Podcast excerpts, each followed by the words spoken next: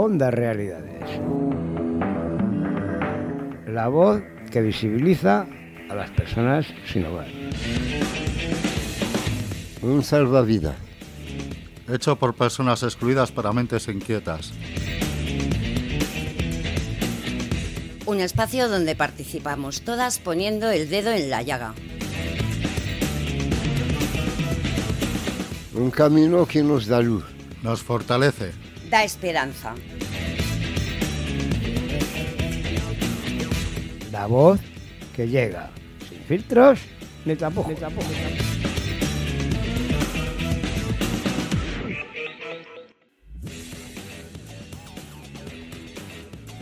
Hola, muy buenos días. Estamos hoy con un programa muy especial de Onda Realidades porque hemos venido a una grabación en directo para celebrar la Feria de Asociaciones de Coslada. Estamos en la cuarta edición y hoy tenemos un programa muy especial porque contamos con la colaboración y participación de un grupo de mujeres a la cual nos hace mucha ilusión entrevistarlas. Buenos días, Margarita. Buenos días. Buenos días, Vicky, ¿cómo estás? Muy bien. Hola, Vanessa, buenos días. Buenos días. Y tenemos también a la compañera Dolo. Buenos días. Yo soy Miriam, la que os habla, y estamos también con Javier. Hola, buenos días. Y con Asís. Hola, buenos días. Bueno, chicas, muchas gracias por estar aquí, para empezar. Y nos gustaría saber de dónde venís, porque sabemos que venís de Torrejón de Ardoz. Margarita, tú eres la trabajadora social del Comedor Solidario y del Centro de Día de Acogida y Encuentro de Torrejón de Ardoz. Exactamente, yo soy Margarita y bueno, venimos del Comedor Solidario, que es una asociación de Torrejón que trabaja con personas sin hogar. Estamos especializados con gente en situación de calle y sin hogar. Y nada, pues ahí tenemos un centro de día y el comedor. Desde el centro de día pues eh, atendemos a todos los que están en calle y desde el comedor pues tanto los de calle como personas sin hogar y eh, desde la pandemia con familias. ¿Y qué actividades hacéis allí? Yo sé que hacéis un montón de cosas, que hacéis talleres. Sí, hacemos varios tipos de talleres. Los lunes por la mañana de, de once y media, una más o menos, hacemos el taller de búsqueda de empleo. Luego por las tardes está la orientación laboral. Los martes arte terapia y creatividad y por las tardes informática. Jupe, os hacéis de todo. Sí, los mejor, lo que más me suelen gustar a mí es el miércoles, que es el cineforo, que nos ponen un cortometraje, dependiendo del tema, porque hay varios, y luego damos nuestra opinión. ¿Y eso es lo que más te gusta? Sí, porque bueno, ahí pues cada uno tiene su punto de vista, ver las cosas y a ver, pues lógico. Siempre hay algún conflictillo ahí, pero a bien, nunca mal. Hay discrepancia de opiniones, ¿no? Sí. Debates abiertos e intensos. Sí. ¿Y a vosotras chicas qué os gusta? A mí el Cineforum. Me lo paso genial. Informática. Informática también. ¿Qué aprendéis en informática? Pues tenemos varios niveles. Hay algunos que estamos un poquito más avanzados y otros casi que aprenden a encender y apagar el ordenador. ¿Y cómo lo llevamos? ¿A Encender y apagar lo tenemos Voy a controlado. apagar, sí. Sí. Los que estamos un poco más avanzados lo dedicamos a otra cosa, mientras los otros están aprendiendo.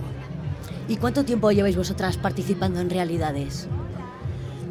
Yo llevo cinco meses en la calle, entonces, desde entonces. Yo estuve el año pasado y el anterior y he vuelto este año. Y yo llevo tres meses.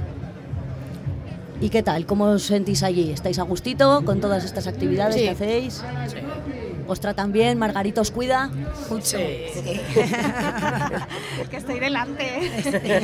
bueno, en el centro, aparte de estas actividades, tenemos también otros talleres que complementan un poco la actividad terapéutica. Los, los talleres están enfocados, gran parte de ellos, a, eh, a la terapia, porque tenemos gente que está bastante ya deteriorada en la calle. Entonces tenemos también el taller de pintura, el taller de De pilates, pilates. tenemos pilates también, tenemos el taller de costura, que son talleres que al final relajan. Lo que buscamos es que la gente que viene cansada de la calle, de dormir en el albergue, en, en los cajeros, pues tenga un ratito, pintamos también, hay un taller de, de mandalas que relaja mucho. Entonces nuestro, más que un taller de, es, es terapéutico. hacéis el acompañamiento, ¿no? Eso de la parte de los talleres. Luego hay otra parte ya de intervención, de trabajo social, pues que es el acompañamiento que hacemos con los usuarios. Desde este punto, pues ya es la búsqueda de habitaciones, la búsqueda de, de actividades para un poco ayudar esta reinserción social que, que tenemos con todos. Eh, todo lo que tiene que ver con ayudas económicas, eh, duchas, ropa. Bueno, es un poco una intervención integral. Claro. Javier, tú por ejemplo también eres usuario de realidades. Sí. ¿Cuánto tiempo llevas en la asociación?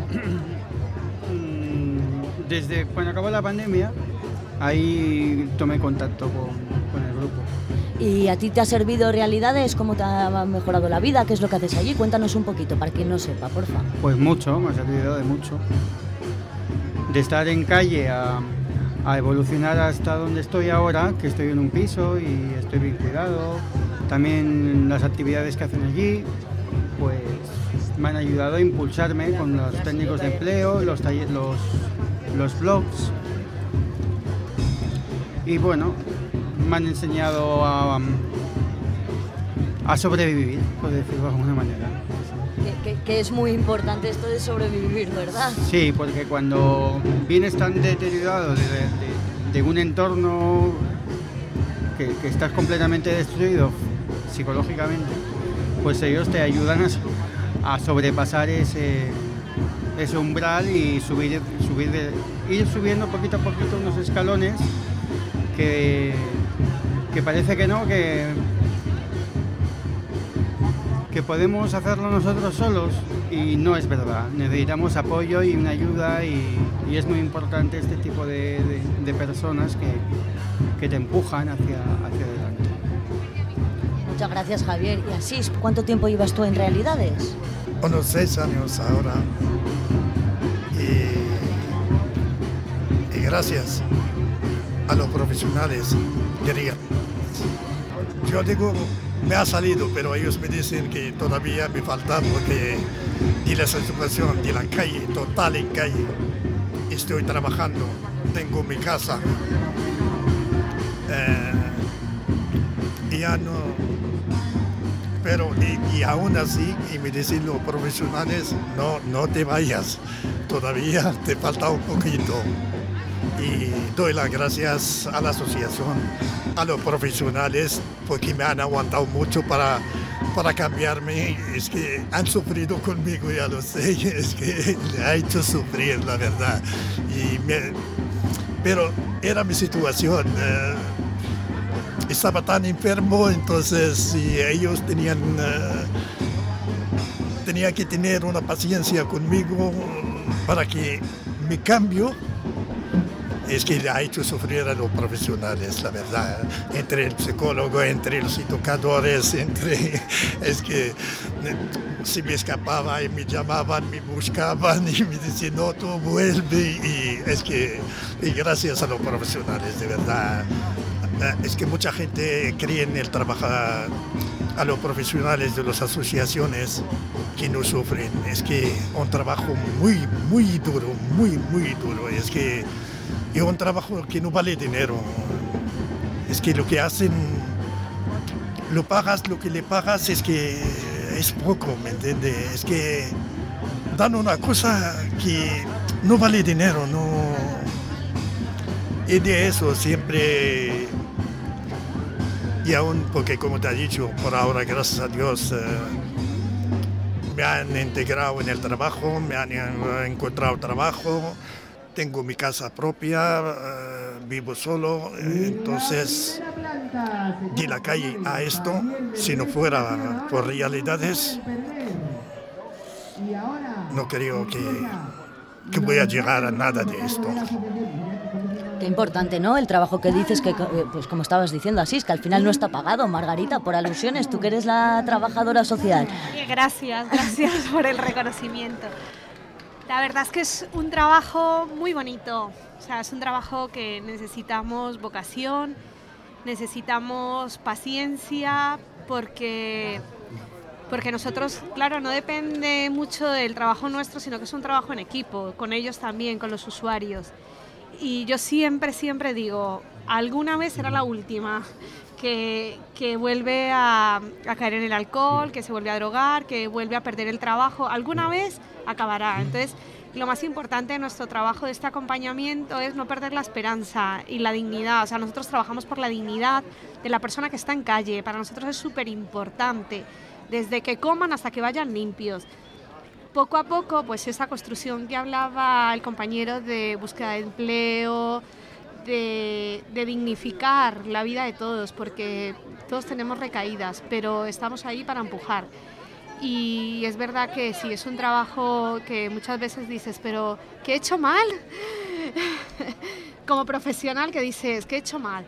Pero yo cuando me encuentro frente a esta situación de que he hecho mal para que esta persona, que íbamos tan bien, siempre digo, venga, mañana es el otro día y a lo mejor esta es la última vez que vuelve a, a esta situación.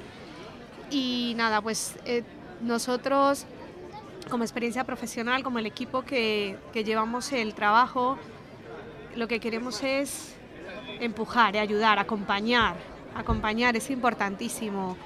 Pues esto que decía el compañero, pues tú estás en calle, pero mañana encontraremos un trabajo para ti. Eh, ya te haremos lo que haga falta para que para facilitar, porque estar en calle es muy difícil para encontrar esta, este punto de equilibrio. Si trabajo no tengo dónde dormir, si trabajo no tengo dónde comer, si trabajo, ¿qué hago con la perrita? O sea, un poco buscar el equilibrio de, de estas situaciones, pues facilitar, facilitar es lo que nuestra mayor intención, intermediar, eh, pues yo desde la parte profesional siempre al que está por al que está con capacidad de trabajar, yo voy a saco con toda nuestra posibilidad y capacidad para que esa persona encuentre un trabajo y le buscamos un piso y le buscamos una habitación. El que no está, pues por lo menos que coma, que se duche, que vaya al médico. Bueno, dependiendo de cada persona, trabajamos con todas nuestras fuerzas. Eso hay veces que lo hacemos mejor que otras veces, porque también ahí hay una parte difícil, pero, pero lo intentamos. Claro. Por supuesto, las vivencias pues no son únicas, ¿no? Y a cada quien pues nos afectan una serie de problemáticas y así como pues todas las personas somos diferentes, nos afectan las cosas de forma diferente. Pero a mí sí que me gustaría igual aprovechar también, pues aprovechando que tenemos aquí al grupo de mujeres de Torrejón, me imagino que igual también habrá diferencias entre la situación de las personas que están en calle, pero también muy específicamente en la situación de las mujeres que están en situación de calle. Muy crudo. Sí, nosotros ¿No? lo tenemos mucho más complicado. ¿Nos contarías un poquito? Pues mira, yo perdí mi casa hace cinco meses y me veo en esta situación. Yo soy divorciada, con lo cual no tengo ayuda de ningún tipo y estar en calle, una chica, es muy duro, mucho. Corremos muchos peligros porque es tristemente, pero es así, que en un chico y te ves perdidísima.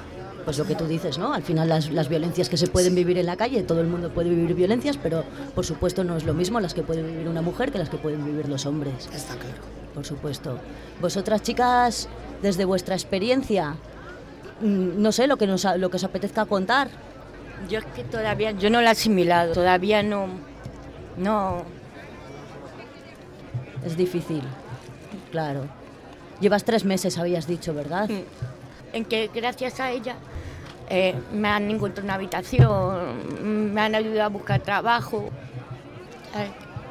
Bueno, poquito a poco te está sirviendo todo este acompañamiento, ¿no? Que decíamos que obviamente pues es muy complicado, pero bueno, en estos tres mesecitos, Margarita, y gracias a ti y a tu equipo, ¿no? Pues estamos tratando de echar para adelante. Con Vicky estamos haciendo un proceso muy bonito porque Vicky va a empezar a estudiar en la escuela de adultos. Ya estoy. Ya está, perdón. Cuéntanos cómo es eso, Vicky, ¿qué estás estudiando? Eh, me estoy sacando graduado. Voy con personas mayores que los admito. Digo, son más listos que yo. A ver, sí. Con Vicky estamos haciendo un proceso muy bonito de que no, no cree que no vale para nada, Vicky. Estamos ahí trabajando la autoestima. Es una mujer muy inteligente, pero se le había ido de las manos la inteligencia, según ella. Y no, no, aquí estamos ya matriculada en todas las actividades que hay en Torrejón. Qué bien, Vicky. Pues desde aquí, nada, te animamos ahí, Mucho ánimo. claro, a, A que termines y te también. saques tu graduado. Son procesos largos. Eso es un proceso y vas a tener que dar de tu parte también mucho. ¿me entiendes? Mucho. Es que tienes, ellos te van a dar, pero hay que aprovecharlo, lo que te van a dar hay que, y, y cuando estás colapsada, habla con tu profesional. Yo me uno. Yo te lo digo por experiencia. Si tú, cualquier cosa, cualquier cosa que te pasa, cualquier cosa, tú lo dices a tu profesional. Porque, porque si fueras a resolver tus problemas, no estás en la situación esa. Entonces, es que no sabes gestionarte. Entonces, siempre consúltalo con tu profesional y él te va a dirigir, él te va a decir lo que tienes que hacer y hay que hacerle caso pero eso es lo que hay. Porque no, no, podemos, no podemos dirigirnos solos. Si fuera no estamos en la misma en la situación de calle. Entonces, para eso están los profesionales, para dirigirnos, para decirnos lo que tenemos que hacer y tenemos que hacerlo. No es que te dice una cosa y tú haces otra cosa, porque le haces le haces perder el tratamiento, le haces perder mucho trabajo contigo y tiene que volver al cero otra vez contigo y, así funciona. Y pierdes tú más tiempo. Y él pierde también tiempo porque si termina contigo va a tener tiempo para otro ayudarle. Pero es así como, es así lo que he aprendido, hablo de mí, en mi asociación, eso es lo que he aprendido tienes que darte tu parte y cuando no sabes qué hacer, habla con tu profesional y él te va a ayudar. Muchas Y- gracias. Y una cosa, Vicky, la culpa no es tuya, ni de nadie.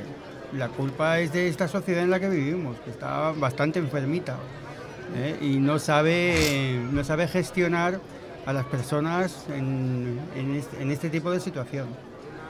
Pero la culpa no, no te eches la culpa ni, ni las manos a la cabeza ni nada. Tú y gracias a Dios que existe este tipo de asociaciones que sabe que la, la sociedad en sí está enfermita ¿eh?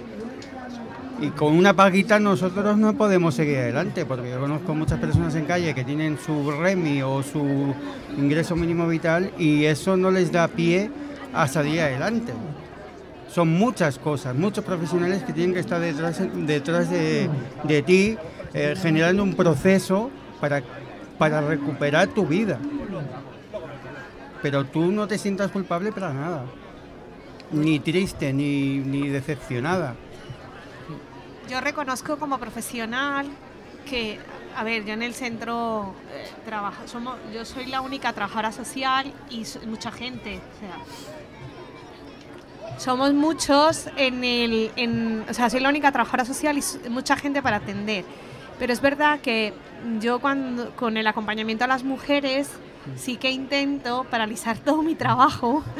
O sea, cuando hay una situación de mm, dificultad con las mujeres, sí que intento, si tengo que dejar todo y centrarme ese día a escuchar, acompañar, intento hacerlo, porque lo, es peor para ellas. En todo lo básico, desde comer, desde ir al baño, desde estar solas en la, en la noche, desde cargar la mochila de, para dormir. Todo esto a la mujer se nos dificulta más.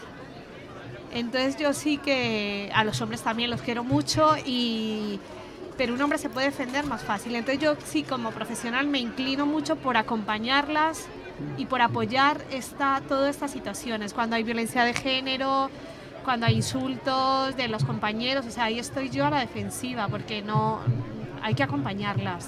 Es diferente la calle. Sí.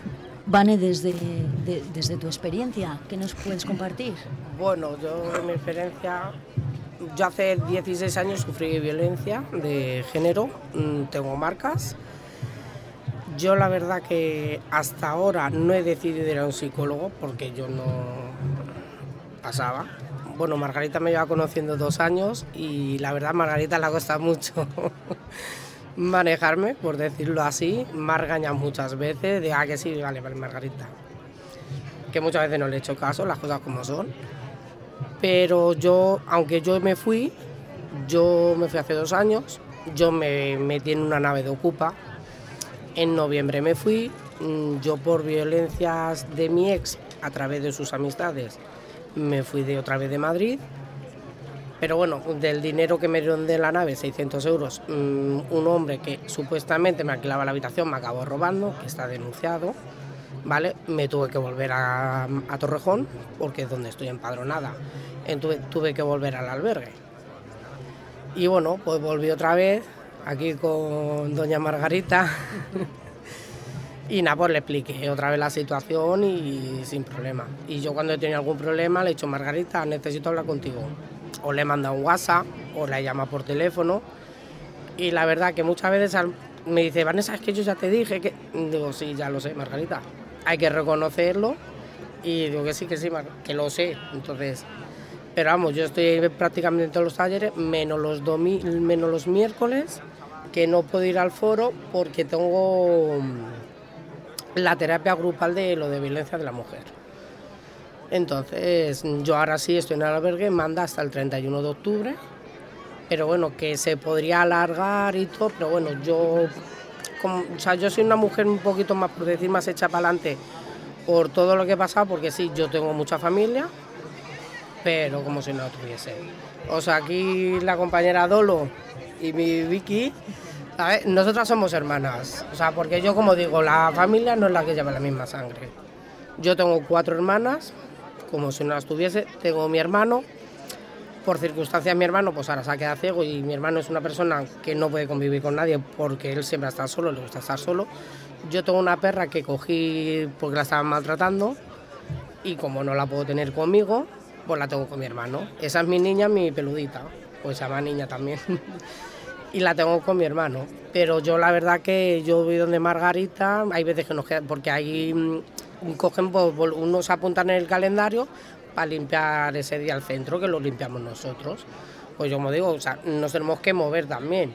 Pero ahí te ayudan a buscar empleo, haces el currículum y todo. Yo al estar en el albergue, que es a través de Curroja, ¿vale? Pues allí yo voy a los talleres, voy a lo de, me mandaron unos modelos de esto de currículum y todo, lo único que yo ahora tengo un trombo en la pierna y no, o sea, trabajar yo puedo trabajar, pero sentada, porque no puedo estar de pie tantas horas ni puedo ir para acá, para allá, por el trombo, bueno, aquí Dolo y vi que te puedes decir, hace dos días que estuvo lloviendo, eh, pues un compañero que también anda en calle, le dije pone el plástico en el suelo porque él en un carrito lleva la casa a cuestas, ¿vale?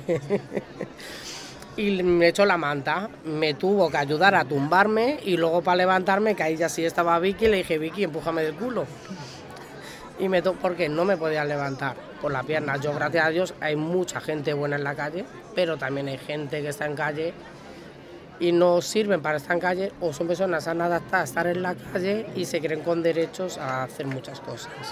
Margarita cogió mucha lucha y sigue cogiendo con muchas personas, porque yo sí lo he visto y de hace dos años. Y yo muchas veces le digo, joder, Margarita, yo no sé la paciencia que tienes, porque yo sinceramente los hubiera mandado ya a freír espárragos, por no decir otra palabra, pero vamos. Pero la verdad que sí, yo llevo mucho tiempo en calle, de cuatro años, de que sí que te quedas unos días en casa de una amiga, un tiempo en el albergue, un este, pero al fin y al cabo estás en la calle, no estás en tu casa, no puedes decir pues en verano me apetece andar como mi madre me trajo al mundo, no puedes, porque estás en la calle. Vas a dormir, no te puedes quitar las zapatillas, porque claro, te las roban. O sea, y hay veces que dices, no voy a, voy a intentar dormir poco, pero llega un momento que tu cuerpo te pide descansar, te quedas dormido no te enteras. Ha habido compañeros que les han robado el teléfono móvil, gafas y otras pertenencias. Te veo a sentir, Rolo, cuando nos estaba contando Vanessa pues lo del, lo del compañero que llevaba el carrito y ahora cuando estaba explicando también que ha habido gente, que haya gente a la que obviamente se les roba cuando estáis, cuando estáis en la calle. Sí, nosotros llevamos la casa a cuestas, un carrito con nuestros edredones, con una neverita para meter comida, con... no nos podemos deshacer de él.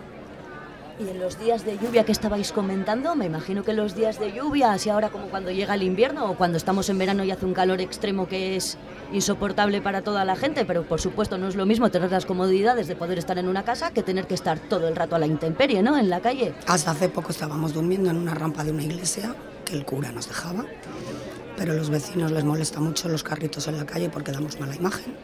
Entonces vino la policía y nos dijo que si volvía a ver los carritos en la calle, nos lo quitaba todo. Y nos hemos tenido que ir debajo de un puente. Intentamos taparlo lo mejor posible para que no nos entre viento, lluvia. ¿Cuánta gente estáis viviendo más o menos en ese puente, sabes? Cuatro, cinco. Cuatro, cinco. Tenemos nuestros chiringuitos hechos, pero igual. Ahora se ha hecho limpieza en Torrejón porque son las fiestas y queda muy mal y han robado colchones, sábanas, mantas. A los compañeros los han dejado sin nada. Y búscate otra vez la vida a ver por dónde. Más luego el peligro que conlleva el estar a la intemperie. Nos han robado mil veces medicación que usan compañeros, eh, móviles, dinero. Yo duermo con el bolso debajo del- de la almohada. Y con un ojo abierto y otro cerrado, ¿no? Me imagino un poco lo que contabais, que al final pues descansas porque tu cuerpo no puede más en muchos momentos, pero... No descansas, te levantas hecha polvo. Te levantas hecha polvo. Ahora que estáis hablando del tema de la seguridad, y mencionaba antes Vanessa que había tenido que recurrir a, a- a estar en una nave, me ha venido a la cabeza una noticia del mes de agosto de este año de un incendio que fallecieron dos personas en Torrejón de Ardoz.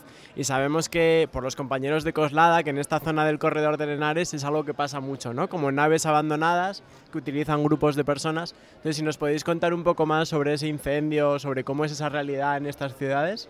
El año pasado yo me fui el 12 de noviembre de la nave que yo estuve. Enfrente vive, bueno, vivía otras personas que también están en situación de calle, no voy a dar nombres, pues no estoy autorizada. Y también se quemó esa nave. Gracias a Dios no había nadie adentro, pero esa nave, bueno, también salió en las noticias. A mí me lo mandó una sobrina mía y yo lo miré y digo, anda, pues es enfrente de, de vamos, mi nave, porque es donde yo viví. Luego hace poco, hará cosa de un mes por ahí, se quemó una nave que está justo detrás de, vamos, de acogida de encuentro, vamos, donde Margarita.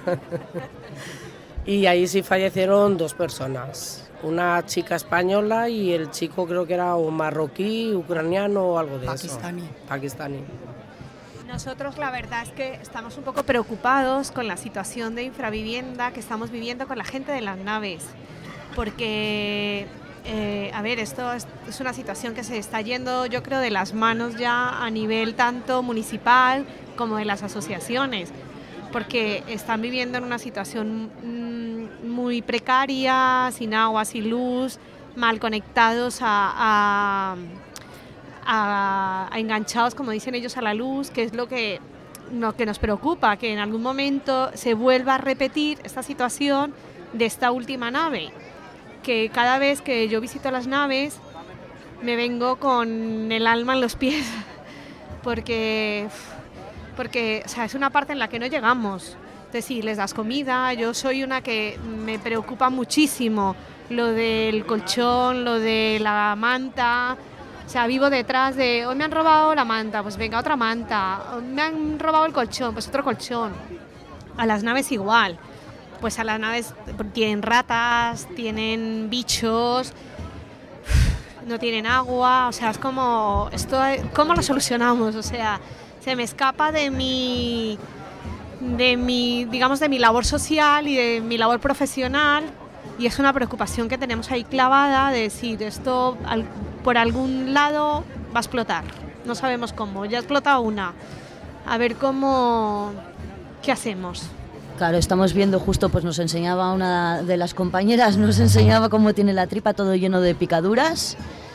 Eh, impresionante, qué complicado, pues eso, todo lo que dices de condiciones insalubres, ratas, bichos, pulgas, ¿Cómo hacéis para la gestión de los recursos? O sea, esa que estás diciendo, por ejemplo, de lo de la manta, el colchón. ¿De dónde sacáis esos materiales? ¿Hay solidaridad por parte de, vecinos y vecinas que vengan a daros cosas o cómo funciona? Sí, sí, no- nosotros eh, buscamos por todos sitios.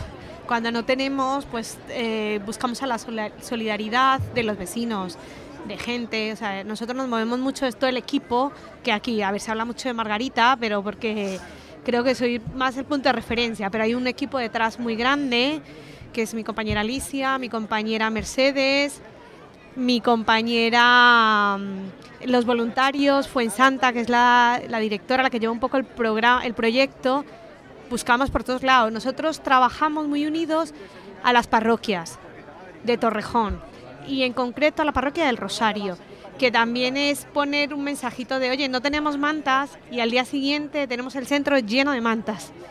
Porque no es dar una manta, es que hoy das la manta y al día siguiente o se les ha mojado o se las ha quitado la policía. O la de la limpieza o, o se las han robado directamente. Entonces, pues claro, no, no puedes dejar al que está en calle sin una manta. Y este es un poco pues, el día a día y la preocupación que, tenemos en el centro, porque sí, es muy importante. Nosotros estamos convencidos que dar de comer, que es el logo, el lema de, de la asociación, es fundamental. Pero es que detrás de dar de comer hay tantas cosas para la gente en situación de calle que hay que cubrir. Y lo tenemos que cubrir pues la sociedad, todos. Un poco lo que estabas diciendo tú antes, ¿no, Javi? De... Que la sociedad está un poquito enfermita, sí. Y lo que comentabas también, que mucho, pues eso, que hay compañeros que igual están percibiendo la renta, la renta mínima, pero eso no es suficiente, que no hay es... otra serie de cosas. ¿Qué es lo que has identificado tú desde tu experiencia o qué aprendizajes has sacado de todo esto? ¿Qué te parece a ti importante, que hay que cubrir sí o sí? Una, un, un, lugar donde estar seguro y donde te sientas seguro. La eso seguridad. es vital. Eh, sea una habitación o sea no el típico albergue que conocemos todos, que es incluso a veces peor que la calle, sí. sino un lugar donde tú te sientas seguro. Una habitación en una pensión, por ejemplo, o una casa. Tener una casa, aunque sea compartida con un grupo de personas afines, y puedas estar ahí de una forma estable. Y a partir de ahí, pues buscar empleo, ¿vale? También desarrollarte como persona, tener tus actividades, como pueda ser talleres de radio, talleres de teatro, ¿me entiendes?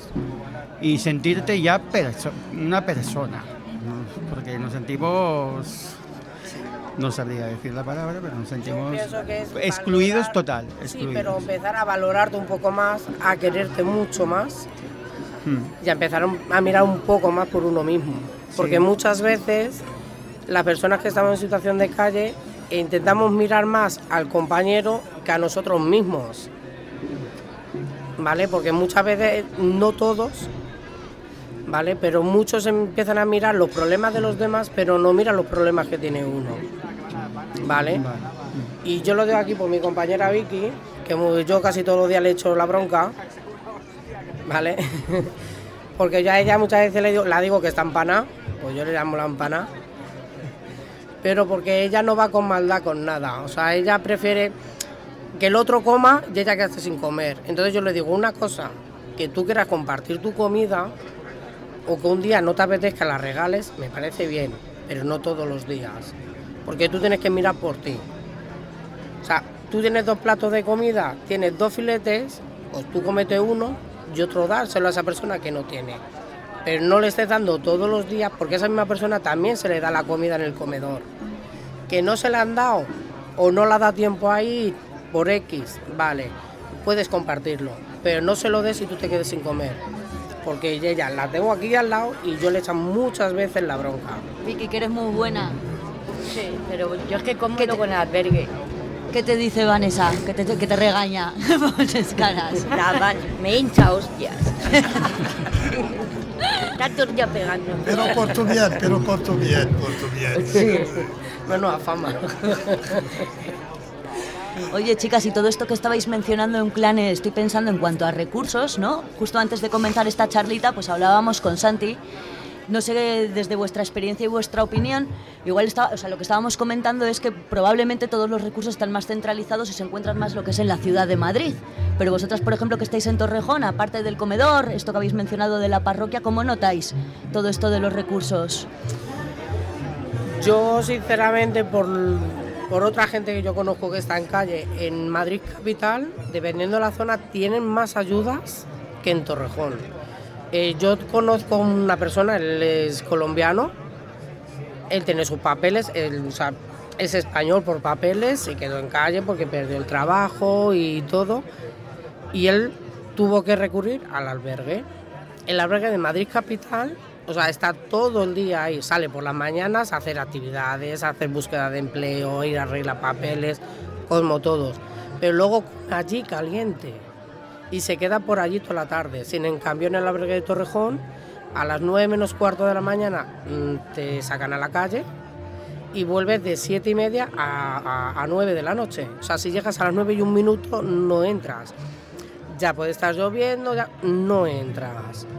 Entonces, mm, yo lo veo un poco injusto, porque, vale, yo puedo entender muchas situaciones y puedo entender muchos convenios. Mm, hay mucha gente en Cruz Roja y si no, pues que contraten más gente. Pero yo no veo normal que nos tiren a la calle, porque como yo digo, es que eso es como la cárcel. Sales por la mañana y vuelves por la noche, vas solamente a dormir. Que sí que tienes una cama, que tienes ducha, que te dan cena y te dan tu desayuno.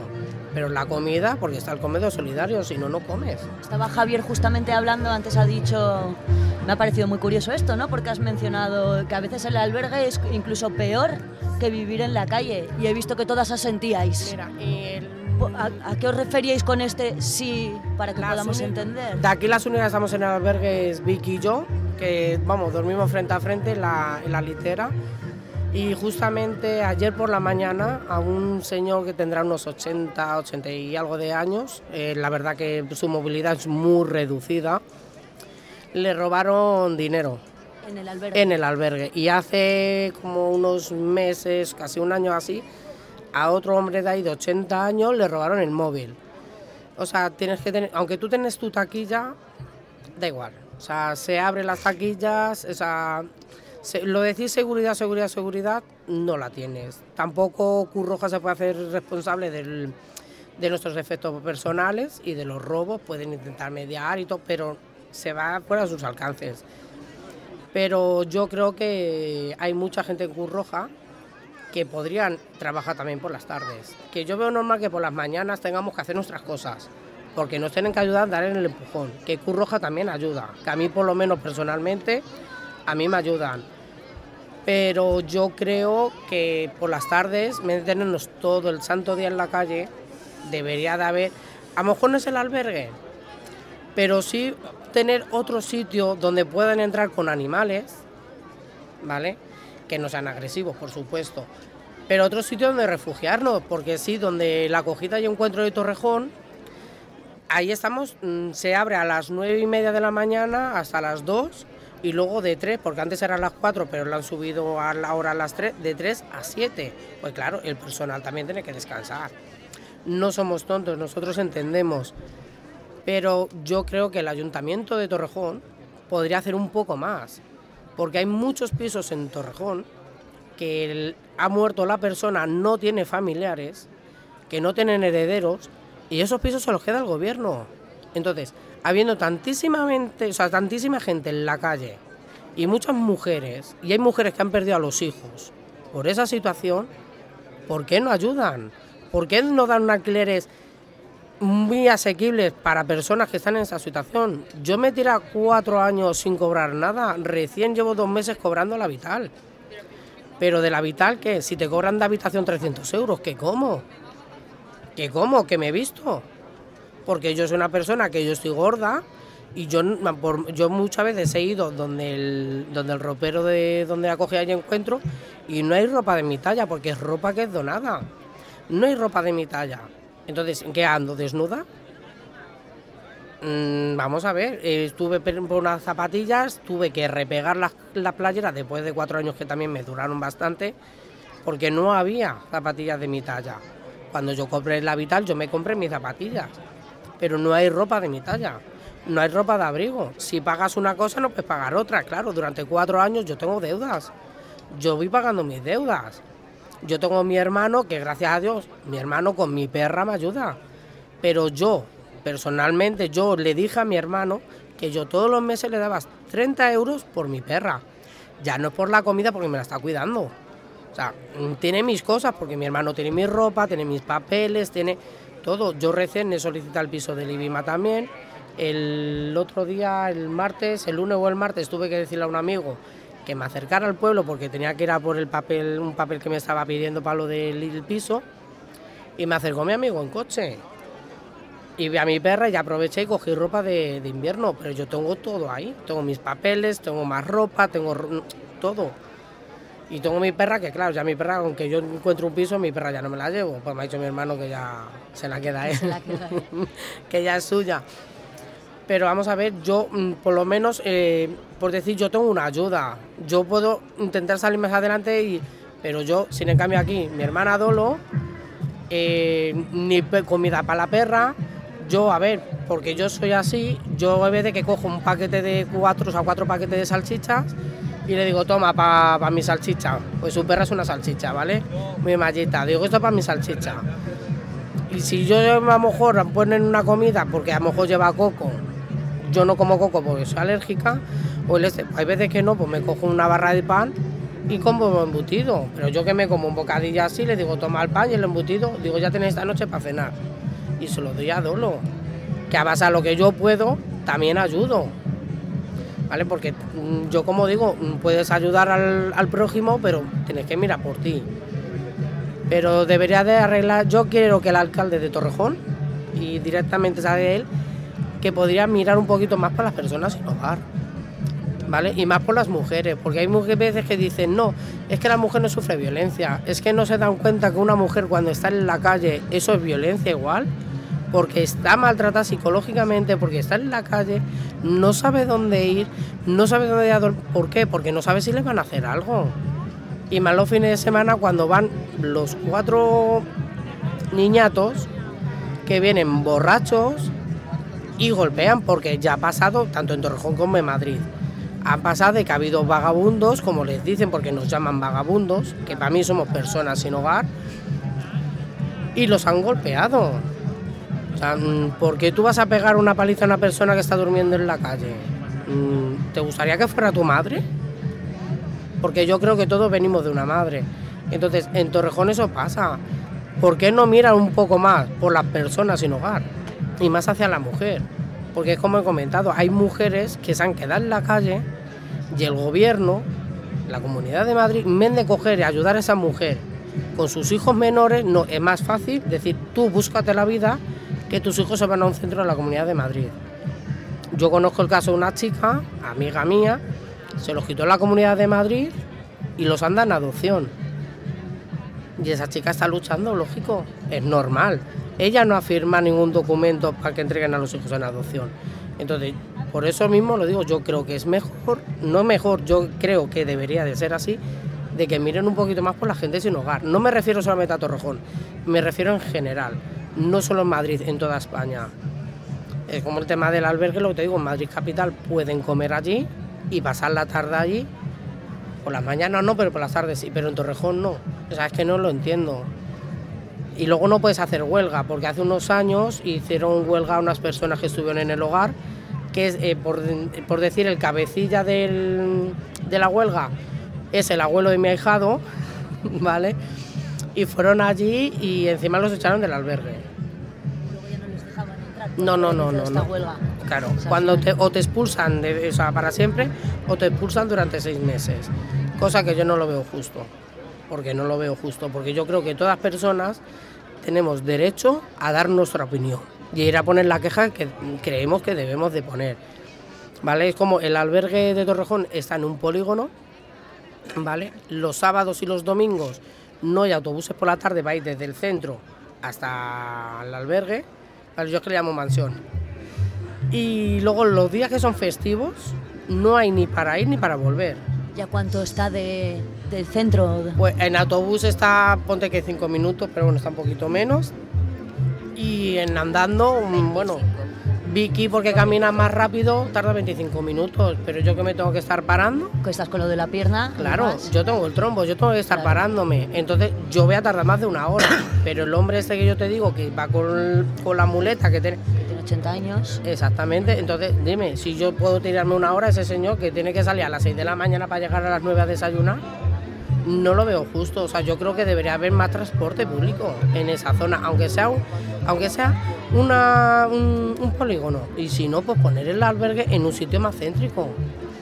¿Qué, ¿Qué, qué otras cosas identificáis vosotras, chicas y, y- y chicos también? Os pregunto, por ejemplo, eh, Vanessa nos está hablando que hay un montón de viviendas que están vacías cuando hay muchas personas que viven en situación de calle. Eso sería algo a cambiar, ¿no? Lo que también estabas diciendo, tener alquileres más baratos, porque ahora mismo hay una especulación inmobiliaria pues que hace que un montón de personas no puedan acceder Pero a tener un techo. Mira, fíjate que en la Avenida Constitución, eh, cerca de servicios sociales, hay un edificio de apartamentos, no sé si son tres, cuatro plantas, no está terminada de construir, ¿vale? Llevan años vacíos porque no están terminadas de construir, ¿vale? Eh, tú vas a por la nota simple te sale como un solar. Entonces yo digo, si yo nosotros nos metemos allí, ¿cómo nos van a echar? Porque eso cuenta como un solar. Vale, no está, porque no es para vivir, ¿vale? No está habitable, pero si yo me meto de ocupa, ¿cómo me va a echar si es un solar? Con la nueva ley que están haciendo ahora. Pues yo sinceramente en lo 48 digo, horas. no sé si debería decirlo o no, pero yo lo he pensado. Pero solamente mujeres, o sea, yo no meto hombres, porque yo después de lo que sufrí, sin ofender, pero estoy muy a la defensiva con los hombres. ¿eh? Independientemente de lo que seas. A ver, si son hombres que son en condiciones, vale, pero que son hombres que recaen, yo cerca no los quiero. Yo, que no tiene nada que ver. yo estoy de acuerdo contigo, pero yo voy a hablar en general, no voy a distinguir ni hombres ni mujeres, porque lo que están en la misma situación es normal, las mujeres sufren más que el hombre, eso ya... ya- Pero los dos, si no tienen techo, hace lo que hace, no puede salir. Y otra nota, cuando me has hablado del albergue que tenéis, que por la mañana tienes que salir y vuelves hasta la tarde, que tiene problema con adicción o lo que sea, no le ayuda sin nada porque ¿qué hace todo el día en la calle? pero eso es el eh, tema que hemos estado hablando, que a no ver, lo a veo ver, normal. yo eh, eh, conte- ah, o sea, hago un poco el contexto de los recursos municipales, ¿vale? Voy a hablar desde los seis años y medio que está el centro de día abierto. Entonces, el albergue de Torrejón era un albergue que, de campaña de frío. O sea, hasta hace tres años solamente se abría en campaña de frío. Hemos logrado de que no sea rotatorio, sino que sea abierto todo el año. Esto es un recurso, es un paso en el que intentamos que la gente esté el menos tiempo posible. ¿Vale? Que eh, detrás hay todo un equipo profesional en el que en el albergue pues ayudamos eh, tanto Cruz Roja como el comedor, como servicios sociales, para que la persona salga de esa situación. O sea, esto es, primero contemos con que es algo de paso. Segundo, es verdad que los albergues no es lo ideal para nadie, porque perdemos intimidad, perdemos seguridad eh, en nuestra casa, estamos bajo una normativa, estamos bajo una serie de situaciones que por circunstancias mm, de, de convenios y demás, pues se rige con una normativa. Eso es totalmente entendible. A todo esto, el albergue, nosotros hemos ampliado los horarios del centro de día para que la gente no esté todo el día en la calle, porque entendemos que hay pocos recursos, tenemos muy pocos recursos a nivel municipal, a nivel Madrid, y uno de ellos es para las personas sin hogar. Desde que la, nosotros somos el centro especializado desde hace siete años, o sea, no había nada para la gente de calle en Torrejón, hasta que vino el comedor solidario con este nuevo proyecto. Entonces, poco a poco hemos ido consiguiendo cosas para las personas sin hogar. Nos queda mucho, nos queda muchísimo por delante. Teníamos eh, aseos básicos, por ejemplo, lo lleva el municipio, ahora la gestión la lleva el comedor con la intención de que no se cierre porque en época de vacaciones de los funcionarios se cerraba aseos básicos, o sea, imaginaros agosto sin duchas. Por eso, por eso el Estado debe, debe ayudar a las asociaciones, a los profesionales más para que puedan ellos hacer más cosas. Porque si el Estado no nos deja un espacio donde podéis trabajar y ayudar más, no vais a poder. Claro, entonces por eso poco a poco vamos consiguiendo cosas. Ahora ya no se cierran las duchas ningún mes del año. Ahora la gente no tiene que estar todo el día con su mochila a cuesta, porque a las nueve y media, a las nueve, está el centro de día abierto hasta las 7. O sea, a las 7 el que está en el albergue se va al albergue. El que se va a calle, pues ya coge sus cosas y se va a calle. Ahora desde la asociación, por ejemplo, vamos a abrir un gabinete psicológico que va a ser un apoyo importante para las personas en calle. Está el comedor. Antes es verdad que el comedor pasaban a comer y estaban en una mesa sentados, pues ahora por circunstancias de licencias ya no podemos pasar a comer dentro. ¿Qué intentamos hacer? Pues buscar una solución para las personas en calle. Les damos la comida caliente. Hemos conseguido una máquina, una, una, una estufa que calienta la comida. Bueno, pues no es lo ideal, pero bueno, vamos un poco facilitando todas estas circunstancias. Lo de los pisos, pues sería maravilloso, ideal, o sea, es nuestro, es como el sueño que, tenemos todos los profesionales que trabajamos con gente en situación de calle, que todos tengan una casa, que todos no tengan ni siquiera que vivir en una habitación de alquiler. Es difícil, sí, no tenemos recursos, sí, tenemos poco apoyo de la administración, sí, pero bueno, es lo que está ahí pendiente y es a lo que queremos llegar. Y es a lo que pues eh, sería nuestro ideal, tener pisos para que las personas de calle tengan un hogar, no una habitación, un hogar. Chicas, pues qué interesante escucharos. Eh, pues nada, última preguntita, simplemente, ¿cómo es que habéis venido hoy a esta feria? Pues yo sinceramente, Alicia fue que me, me llamó al despacho, me lo comentó y yo antes de que terminara yo le dije que sí directamente. Me dijo- digo, no, no, porque a ver, yo llevo ya mucho tiempo, aunque yo me busco la vida para dormir aquí, dormir allá, intentar no dormir muchos días en la calle, porque la verdad siempre me la he buscado, pero me fastidia que muchas mujeres, por lo comentado, mm, por aquí por Dolo, Vicky, que bueno, tiene- le ha venido por decir muchos problemas de golpe en muy poquito tiempo y claro, por eso está más, más sensible aquí mi, mi vikingui. Pero no, la verdad que a mí cuando me dijo Alicia, o sea, sin duda. Y mira que mis tíos viven aquí en Coslada y todo, pero me da igual. Bueno, pues mu- muchísimas gracias por venir. Os deseamos que disfrutéis. Perdona, sí, es que quieres decir No, algo. no, quiero eh, animar a las compañeras que tenemos que luchar y, como has dicho, siempre, cualquier cosa, habláis con los profesionales. Sí. ¿entiendes? Porque otra cosa no hay. Es que muchas de veces, a mí me ha pasado muchas veces, pero después me han hecho entender los profesionales que solo no vas a poder. Así o así no vas a poder porque no sabes gestionar tu vida. Hombre, siempre hay que, es bueno Y- pedir No ayuda. es que no sepas, es que es muy difícil, o se hace Sí, muy difícil claro. para ti gestionar la vida. Desde- y más estando en la calle. Eso. Por ejemplo, si vas al ayuntamiento a pedir un papel o, o requieres de algún tipo de documentación, cuando te ven directamente, ya de por sí a ti ya te da vergüenza, ¿sabes? Eh, entrar ahí con el carrito eh, eh, eh, es muy complicado. Yo, Es muy sí, complicado. yo es que sinceramente, yo ya, como se dice, que el que, come- el que tiene vergüenza ni come ni almuerza. Y Sí, como sí, yo lo que tú quieras, lo que tú como quieras. yo pero- como ya almuerzo, pues Pero no cuando te vas a un lugar a pedir un papel o, o cualquier gestión, Vanessa ya no tiene vergüenza. es, ya. es, no. es mucho mejor que te vaya, que tengas un servicio de acompañamiento. Sí. Sí, mira, es bueno, pero yo te digo una Que cosa. te yo- vaya guiando por la burocracia. Sí, O, la burocracia. También te digo una cosa, yo por lo menos soy que yo, al mismo alcalde de Torrejón de Ardoz, yo le para en plena calle. Yo me presenta en los plenos. no todo el mundo es como tú. No, hombre, yo lo sé, pero que yo. Bueno, pero no todo el mundo es como tú y no todo el mundo tiene la fuerza y vitalidad que tú tienes. pero si es que nadie dice Pero a lo mí, a mí me caía el alma al suelo.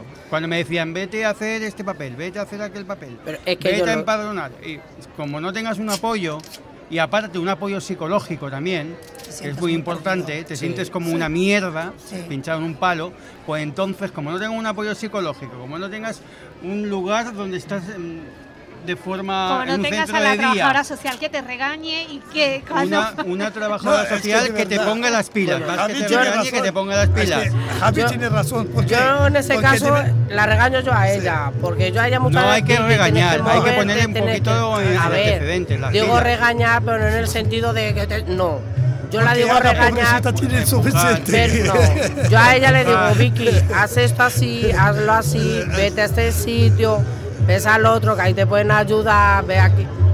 Y ella lo puede decir. que No le regañas, le cuidas y le estás a ver, tratando es de acompañar, ¿no? O sea, Claro, que- pero yo, me, o sea, yo digo regañar, yo digo regañar, pero no lo digo en mal sentido. no, no. Te entendemos de sobra. O sea, yo la regaño y le digo, no, ves aquí, porque yo conozco mucha gente que como yo digo, o sea, yo como te he dicho, yo sufrí maltrato hace 16 años, ¿vale? O sea, yo tengo un corte en el brazo, tengo una quemadura de aceite en el brazo, yo estuve encerrada en mi propia casa, o sea, si trabajaba era malo, si no trabajaba también, si trabajaba donde había hombres, me follaba a todos los hombres, si trabajaba donde había mujeres, también me follaba a todas las mujeres, o sea, se volvió muy obsesivo, a mí me rompió el móvil, yo no podía hablar ni con mi madre. O sea, yo he sufrido tanto el físico como el psicológico. Que a mí me ha costado mucho trabajo pedir ayuda, no es mucho trabajo, mucho tiempo también, las cosas como son. Que yo estoy a la defensiva con los hombres, también. Ahora que me llevo muy bien con ellos, pero yo cuando veo que se pasa, digo, eh, digo no, pues rápido, o sea, no me, o sea, no me estoy ni callada ni quieta. Poniendo límites. Exactamente, o sea, si yo veo que uno es y, y bueno, Vicky te lo puede decir, que a lo mejor le digo, eh, digo, no te pases. Digo, no te pases. A ti te vacilarán poco, ¿no, Vane? No, no, Porque... no. Aquí tengo aquí, te lo pueden decir, bueno, y hasta Margarita, que a lo mejor viene alguno y me grita y le digo una vez, no me grites. A la segunda que me grites te voy a gritar, o sea, lo tengo muy claro. Y a la tercera tengo que salir yo a poner límite a los dos. Exactamente, o sea que... Vale. Pues chicas, nada, lo dicho, jo, un placer enorme poder compartir con vosotras esta mañanita. Muchas Bueno, gracias. yo por quiero decir una cosa que antes del tema de lo del todo. Yo quiero dejar claro, yo no estoy mal en el albergue, ¿vale? Como te he dicho, tenéis ducha, com- comida. A mí ahí me ayudaron a solicitar la renta vital, ¿vale? Y también por servicios sociales, porque a mí me la denegaron y, yo no sabía el por qué, porque la carta nunca me llegó. Por servicios sociales fui a por ella me dijeron que es porque una documentación yo no mandé cuando yo se la había mandado, que lo tuve en el correo lo pude demostrar. Y a mí sí me la están dando, pero aquí como dolor no está cobrando. ¿Vale? Pero yo en el albergue no estoy mal, lo único que creo, y yo incluso en el albergue lo he comentado, que debería de haber más Mejorar, autobuses y que no que nos tengan todo el día en la calle. O sea, que yo quiero que eso quede claro para que no digan, no, es que esa mira cómo es pone mejorable curroja", y ahí no. vamos trabajando todos, todos. Sí, ya, pero si Nada, acaso yo- alguien lo interpreta mal. Vamos a terminar un poco Yo- entonces con este optimismo, sabiendo que pues se pueden hacer más cosas, se puede hacer un esfuerzo más desde el Estado, desde todas las personas que conformamos esta sociedad, ¿no? Y ver lo que estabais hablando antes, pues la dignidad que tenemos que tener todas las personas simplemente por el hecho de ser personas, donde tenemos unos derechos y habría que respetarlos, que para eso tenemos la Declaración de los Derechos Humanos en las que entre otra, bueno, entre todos estos derechos, uno de ellos es el derecho a la vivienda. Súper importante, ¿no? Bueno, yo quería aprovechar un poquito, pues nada, pues para daros las gracias, Gracias a despediros. vosotros. Nada, gracias, Gracias a gracias, a vosotros. Realidades también por Conversar es- con vosotros. gracias a Realidades por esta labor, por esta coordinación. Nosotros nos coordinamos mucho con Realidades porque al final pues te- tenemos el mismo objetivo que es cuidar y trabajar por las personas sin hogar.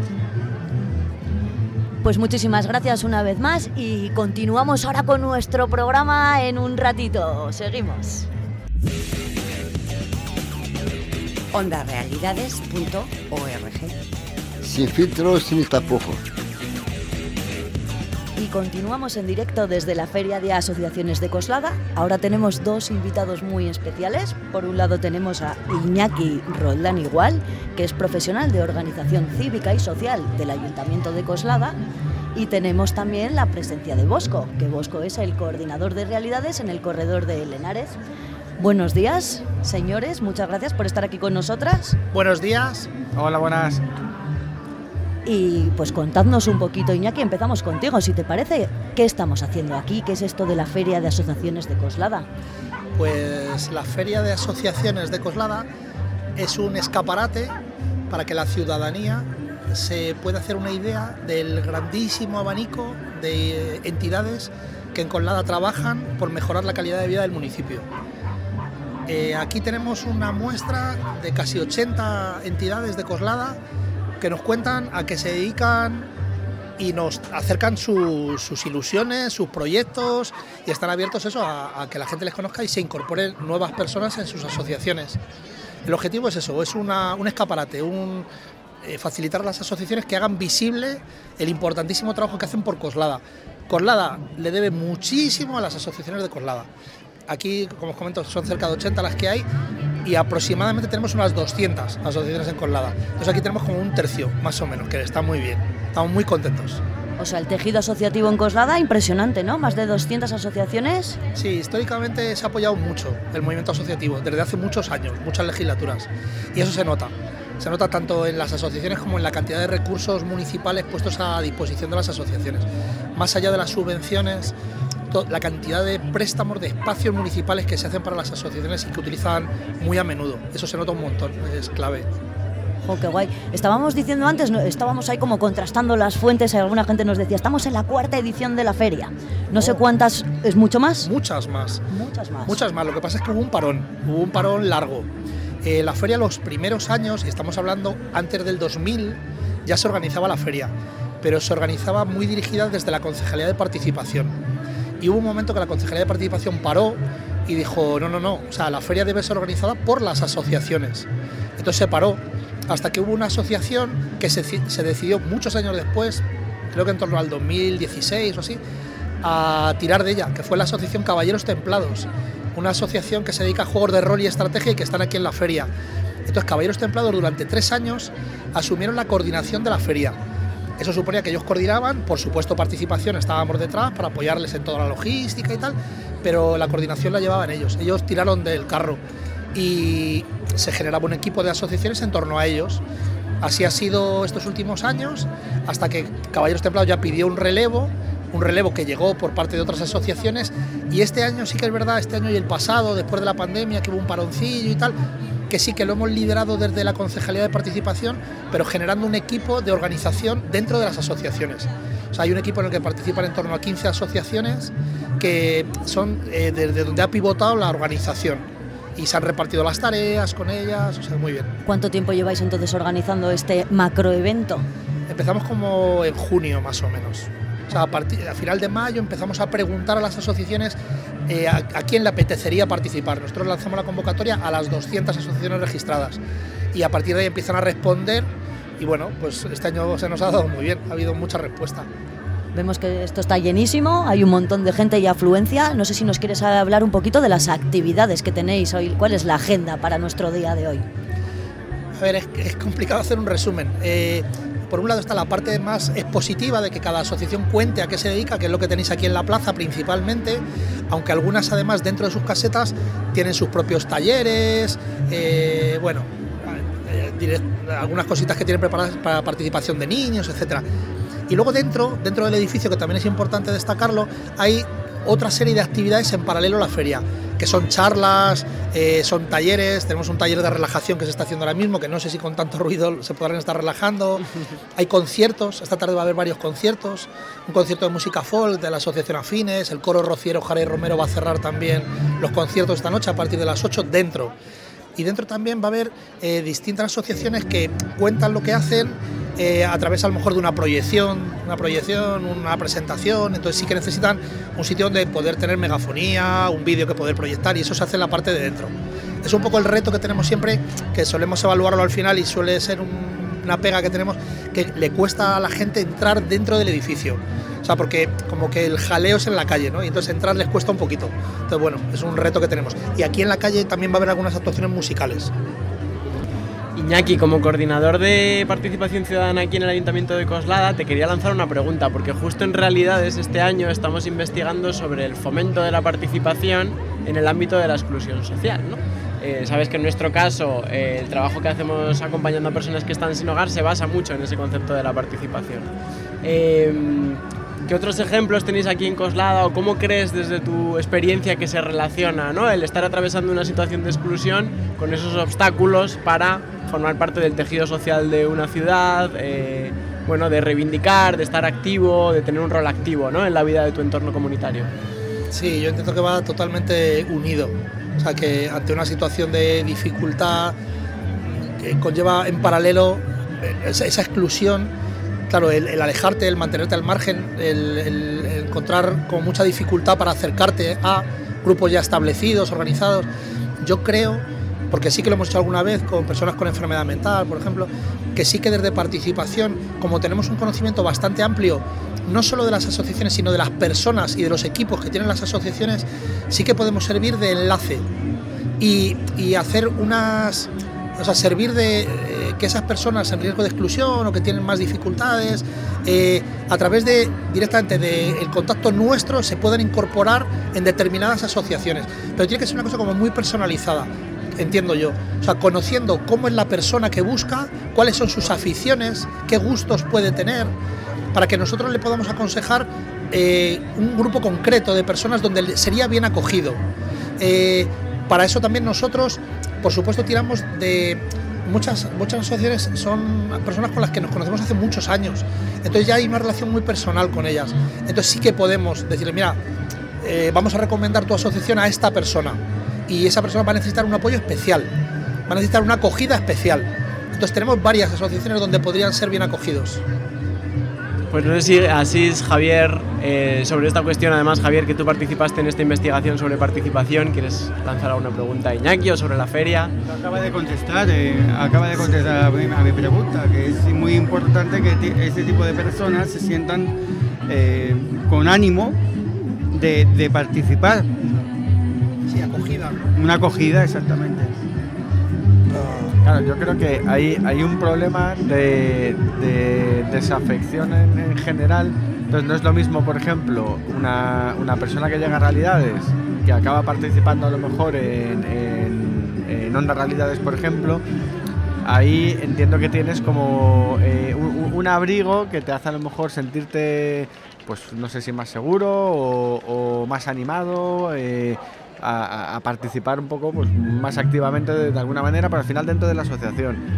El, problema que tenemos, que hablo en general, ¿no? que no es, no es un problema de, aquí de Coslada, yo creo que es en general, es que eh, eh, algo como esta feria de, asociaciones realmente si nosotros transmitimos a la gente con la que trabajamos, oye, vamos, se va a hacer esto, no, vamos a estar ahí nosotros o vamos a participar, eh, no, no, no vienen, lo ven como algo que no es para mí, ¿no? Esto es, esto es externo a mí cuando lo que habría que conseguir es que al final, eh, con independencia de cuál sea tu situación, si tú estás aquí en Coslada y tú estás asentado aquí en este, en este municipio, tú también eres un vecino de aquí, con independencia que tengas casa o no. En nuestro caso trabajamos con personas sin hogar. Entonces, eso es lo, el reto yo creo que nunca terminamos de, conseguir, ¿no? que la gente entienda que esto, ¿no? en un momento dado, también es para ello y que al final a lo mejor de las 200 asociaciones que hay, con independencia de en qué situación estás, a lo mejor hay alguna que en la que eh, igual tú puedes acceder o, puedes entrar. Sí me parece muy interesante lo que ha comentado Iñaki, que creo que está muy bien, que es el personalizar un poco, como hacer un acompañamiento para esa vinculación. Pero a lo mejor entre todas las personas que nosotros atendemos desde realidades aquí, aquí en Coslada, me invento, a lo mejor hay una que le encantan los juegos de rol y no sabe que una asociación de juegos de rol. Oye, a lo mejor te puedes ir de vez en cuando a jugar al rol. No te va a mejorar especialmente tu situación en general, pero desde luego vas a pasar un buen rato y vas a empezar a tener un espacio donde empezar a generar redes, por ejemplo, ¿no? Entonces yo creo que lo difícil, el reto es ese al final. No, que hay un club de ajedrez por aquí también, ¿no? Una asociación de club de ajedrez, sí. A mí me encanta jugar al ajedrez. Ya, pues ya sé. Pero no, no necesariamente necesitamos una feria para... Exactamente, eso es a lo que me refería. Claro, pero como un poco como comentaba Iñaki, ¿no? Que al final esto sirve como escaparate para poder dar a conocer pues todas las cosas, todo el movimiento, el tejido social que hay en Coslada. 200 asociaciones, se dice rápido el número, pero 200 asociaciones son muchas asociaciones. Yo no sé cuánta población hay en Coslada, yo qué sé. 83.000 habitantes. 83.000 habitantes y 200 asociaciones. es una buena proporción. Lo es, lo es. Yo, eh, ah, bueno, me llamo Asís y quiero preguntarte, Iñaki, yo soy uno que estoy en exclusión social. ¿Crees que el ayuntamiento de Coslada o la comunidad de Madrid ayuda a las asociaciones es suficiente para que ellos puedan ayudarnos a lo que estamos en exclusión social? No te sé decir en detalle, porque desconozco, de la Comunidad de Madrid desconozco mucho. Bueno, en general, eh, eh, por el eh, por supuesto, lo que le dan, por el, no sé. Desde luego yo creo que el trabajo que hace Realidades es un trabajo que si no lo hiciera realidad no lo, no lo estaría haciendo la administración. No, no, el Estado creo, perdóname, Sí. creo que no sabe el trabajo lo que hace en realidades. Sí, sí, estoy de acuerdo. Bueno, a lo mejor tenemos que despedir ya a Iñaki, que está hasta arriba como coordinador de esta feria, agradeciéndole su tiempo, que haya pasado por los micros. Queríamos invitarle para que nos contara e hiciera un poco balance, que por cierto, el balance entiendo que positivo, ¿no? Sí, Súper sí, sí, sí, positivo. muy positivo. Agradecemos su presencia hoy aquí y ya nos quedamos con, con Bosco. Iñaki, Perfecto. mil gracias. Muchas gracias a vosotros, que es un placer, y a vosotras. Y es un placer contar con asociaciones tan comprometidísimas como vosotros. Un gusto. Gracias, Iñaki. Muchas gracias, Iñaki. El próximo año más y mejor, aún si cabe. Pues Bosco, ahora sí, seguimos contigo. Cuéntanos, ¿qué es lo que hace Realidades? ¿Qué hace realidades? Eh, entiendo que bueno, lo, lo- lo orientamos más a- al, al- al territorio. Aquí, a ver, realidades lleva desde el año 2008. ¿Vale? Eh, empezamos con el proyecto, el programa Espacio Abierto, eh, que básicamente es un, proyecto para la atención a personas sin hogar en situación de grave exclusión social orientado a cobertura de necesidades básicas de higiene, transporte, farmacia, etcétera. Lo que eh, intentamos facilitar por un lado es asegurar una mínima cobertura de necesidades básicas a las, a las personas que están, que están sin hogar aquí en el, en este, en, el territorio. Posteriormente fuimos ampliando un poco también el, eh, los servicios que ofrecemos. Ah, surgió el servicio de empleo también un poco para compaginar un poquito toda esa intervención que se hacía a un nivel, digamos, más, más, más básico, eh, para tratar de apoyar, pues bueno, dentro de un proceso de intervención, una incorporación a, un empleo, a un trabajo y a partir de ahí, pues bueno, ir, ir, avanzando. Eh, desde el año 2008 eh, hemos ido también evolucionando un poco, comenzamos con lo que eran personas que estaban literalmente en la calle, y luego es verdad que ya atendemos pues, prácticamente lo que es vulnerabilidad social o riesgo de exclusión en, en general. Tenemos desde personas en situación de calle a personas que, que lo que necesitan es eh, no caer en, en- la calle, digamos. Facilitamos, sobre todo, lo que intentamos ofrecer es una calidad en, en la intervención que, que hacemos y en los servicios que, que damos a las, a las personas tanto en espacio abierto como, como, como en empleo. Y luego ya de manera transversal pues tenemos, por ejemplo, eh, eh, nuestro servicio de participación, pues que, que eso es, es- va más allá de lo que sería ya, ya- este territorio y que pues pretende siempre el, pretendemos siempre generar eh, más oportunidades para, para las personas que están, que están sin hogar. Y luego intentamos siempre que haya un trato de cercanía, de cercanía y de, y de igualdad con las personas que, personas que atendemos. Particular porque habéis venido a participar a la feria. ¿Cuántas ediciones lleváis participando en la feria? Nosotros llevamos participando aquí en la feria, a ver, siempre que, se genera algo eh, desde el Ayuntamiento de Coslada, con independencia de cuál sea la, concejalía, entendemos que por el hecho de estar eh, presentes aquí en el territorio del municipio, creo que también tenemos una, responsabilidad social y que no tenemos que hacer exclusivamente, digamos, aquello, aquello que está financiado o subvencionado creo que tenemos que participar en, en- en lo que es la propia estructura social del, del municipio. Partiendo de esa base entendemos que la feria de asociaciones es algo imprescindible en, donde tenemos que estar. Eh, tanto para nosotros, bueno, publicitarnos evidentemente que nos conozcan, pero sobre todo para nosotros también conocer todo lo que tiene Coslada y todo lo que nos, lo que nos ofrece Coslada y, y la ciudadanía de Coslada al final. Porque es verdad que a raíz de aquí de la feria ha habido gente que nos ha conocido y que, pues bueno, luego ha venido a participar en jornadas o han intentado eh, informar a gente que podía pensar que podía necesitar que venir a, a nuestro centro, pues alguno, alguno también ha llegado. Oye, Bosco, y estamos aquí cerquita del stand que habéis montado desde Realidades y, y nada, estábamos viendo una familia que le han cortado como un sellito, me ha parecido ver, y le estaban colocando el sellito. Sí. ¿Qué es eso? ¿Nos explicas, porfa? Eso, eso es desde eh, parte de la feria.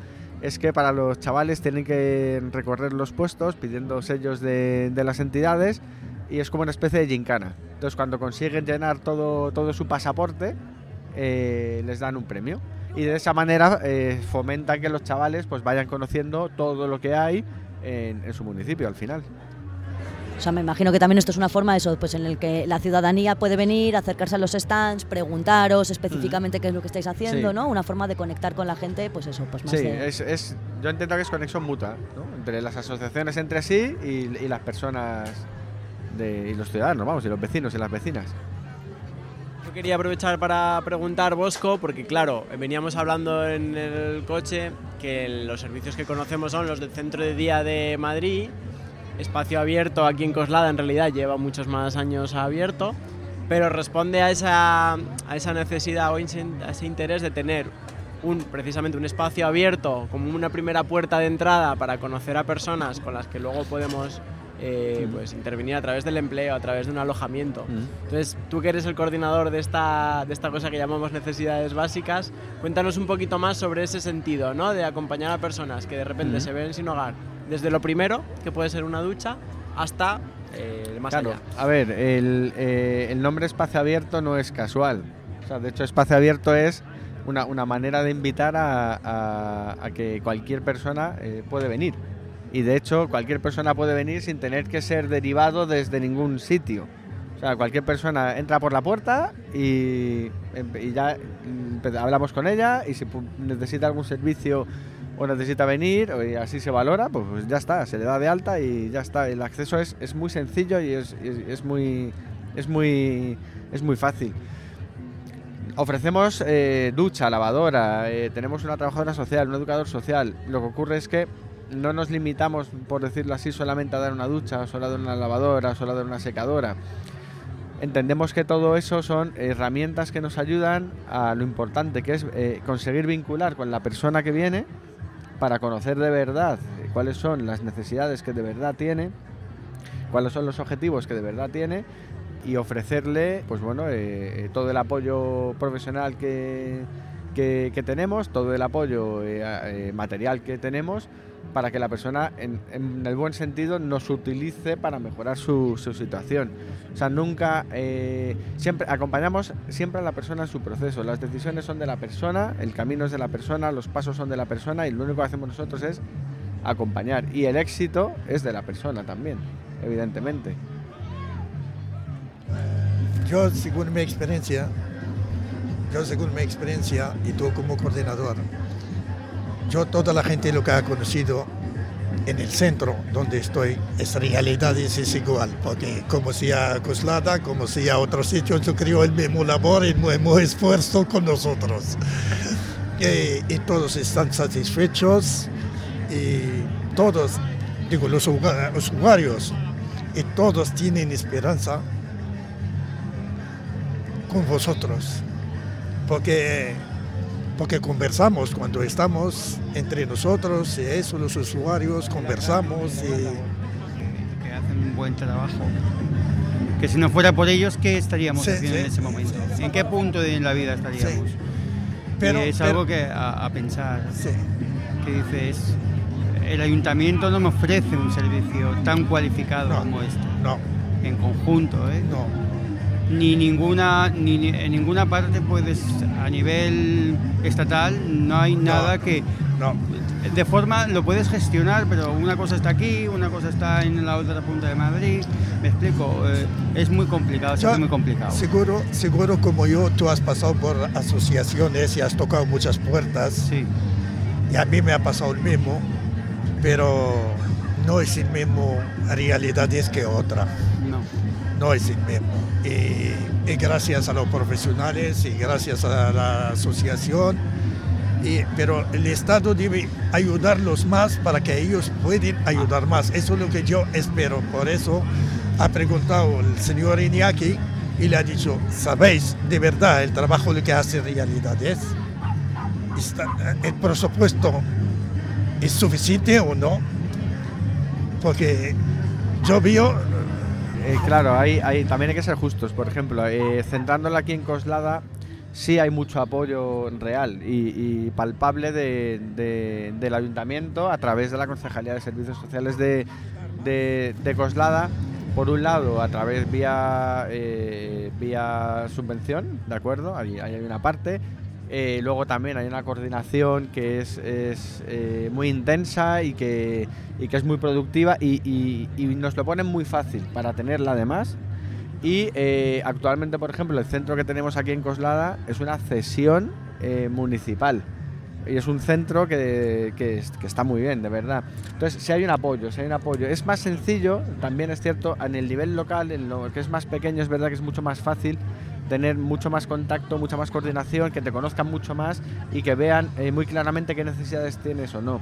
Nosotros, por ejemplo, eh, nos cedieron el centro que tenemos ahora mismo porque el local donde estamos anteriormente era eh, eh, pequeñísimo y no nos permitía hacer bien eh, todo lo bien que queríamos nuestro trabajo. Y esa necesidad se vio también desde aquí, desde el ayuntamiento, y a nosotros nos lo ofrecieron. ¿eh? Ellos directamente nos dijeron, tomar, si os interesa esto. ¿Qué ocurre a nivel más elevado, digamos, Comunidad de Madrid y ya a nivel nacional te cuento cómo tiene que ser? Yo entiendo que eh, es mucho más complicado eh, conocer al detalle eh, absolutamente todo, ¿de acuerdo? Luego ya hay otras cuestiones que yo entiendo que son de, de otros niveles, que, que- que a mí no me compete, yo soy, yo soy técnico al final, en donde ya hay líneas generales que se marcan, que pueden ir más en una dirección o, en otra. Pero al final, si tú consigues eh, que en tu nivel local, eh, eh, a través de tu trabajo, ¿vale? Te conozcan y si tú haces bien tu trabajo, al final los, los frutos acaban llegando, acaban llegando. Es decir, ¿podría haber más apoyo? Pues podría haberlo, ¿no? Las cosas como son. Pero bueno, también entiendo que, que- es complicado, ¿no? Que no, siempre es tan, sencillo. Pero en el caso concreto, ¿vale? De, aquí de Coslada, eh, eh, el apoyo existe, siempre ha existido y, es palpable porque físicamente el centro donde estamos, que es un centro fantástico, nos lo han facilitado, nos lo facilitado ellos. Entonces damos las gracias también al ayuntamiento si eh, os ha echado la mano, pues algo positivo. Eso es lo que como usuario queremos escuchar. Sí, sí, desde los servicios sociales de, de- de- aquí de Coslada el apoyo ha sido siempre máximo. Y Pues al final, servicios gracias a los sociales es una, es una extensión del ayuntamiento, quiero decir. Vamos a quedarnos con esa nota positiva, porque es verdad lo que decía Bosco, también vamos a ser justos, es de eh, bien nacidas ser agradecidas y es verdad que hay que reivindicar, pero también hay que agradecer las cosas que se hacen de forma positiva y estamos viendo pues que desde el Ayuntamiento de Coslada, por lo menos en días como hoy, apuestan por el tejido asociativo, apuestan por salir a las calles, porque se conozcan, porque este tejido asociativo sea más fuerte, porque al final un poco lo que hablábamos, ¿no? La clave está en el acompañamiento, en el conocer, en el que nos podamos conocer, en el que podamos generar sinergias y desde ahí ir construyendo pues un mundo más justo y un poquito mejor, que es lo que hace falta. Bosco, queríamos aprovechar para darte las gracias por estar con nosotras hoy. Gracias. A vosotras. Compis, no sé si queréis añadir algo, vamos despidiendo, ¿qué os apetece? Pues dar las gracias a Realidades por la oportunidad y a la feria esta también, evidentemente. Pues también voy a dar las gracias y voy a, dar- voy a decir lo siento a los profesionales de realidades porque os hacemos sufrir mucho y no hay nada más eso. Pues nos vamos agradeciendo eh, pues muy cordialmente la participación de Santi, de Margarita, de Dolo, de Dolo, de Vanessa, de Vicky, de Bosco, de Iñaki, de nuestro compañero Álvaro Tulorite que nos está acompañando aquí todo el día en el calor desde la técnica. No es fácil con tanto ruido y esperamos que os haya gustado este programa y nos escuchamos en una nueva edición de Onda Realidades. Hasta pronto. Chaito. Ondas Realidades. Un podcast apoyado por la Comunidad de Madrid. Con la colaboración de OMC Radio.